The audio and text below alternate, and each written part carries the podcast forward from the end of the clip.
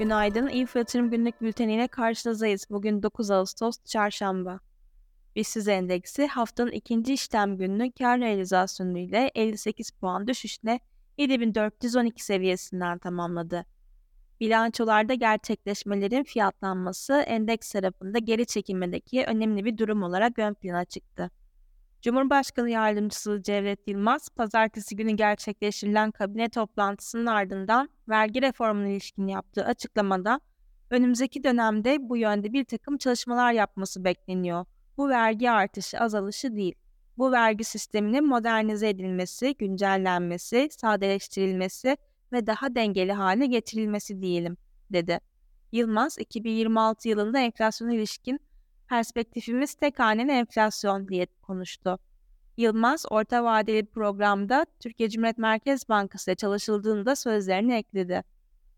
BIST endeksinde 7425 seviyesi pivot olarak 7490, 7570 ve 7635 seviyeleri direnç, 7345, 7280 ve 7200 seviyeleri destek olarak takip edilecek.